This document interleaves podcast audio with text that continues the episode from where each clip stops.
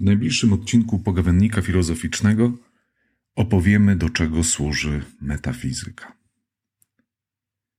Zadamy pytanie, czy współcześnie jesteśmy w stanie powiedzieć coś zgoła nowego niż ci, którzy tworzyli jej historię. Czy jest zabawką żyjących abstraktami umysłów, bez której można się obyć jak bez zbędnego gadżetu.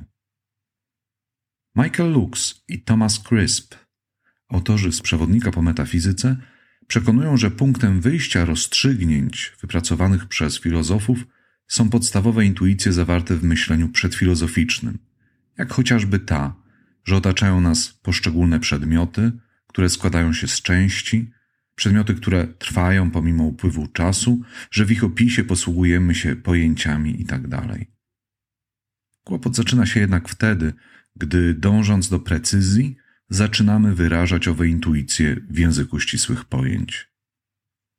Ów sprawdzian zdrowego rozsądku rodzi spory, prowadzi do aporii, lecz od początku ludzkiego myślenia stanowi dla nas niesłabnące wyzwanie.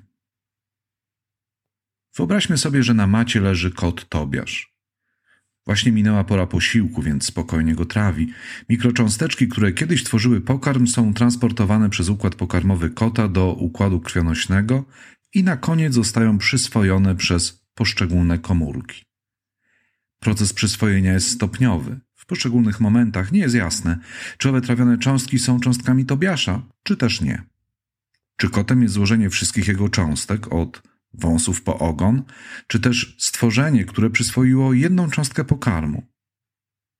Którą jednak? Tę? Inną, drugą, setną, tysięczną?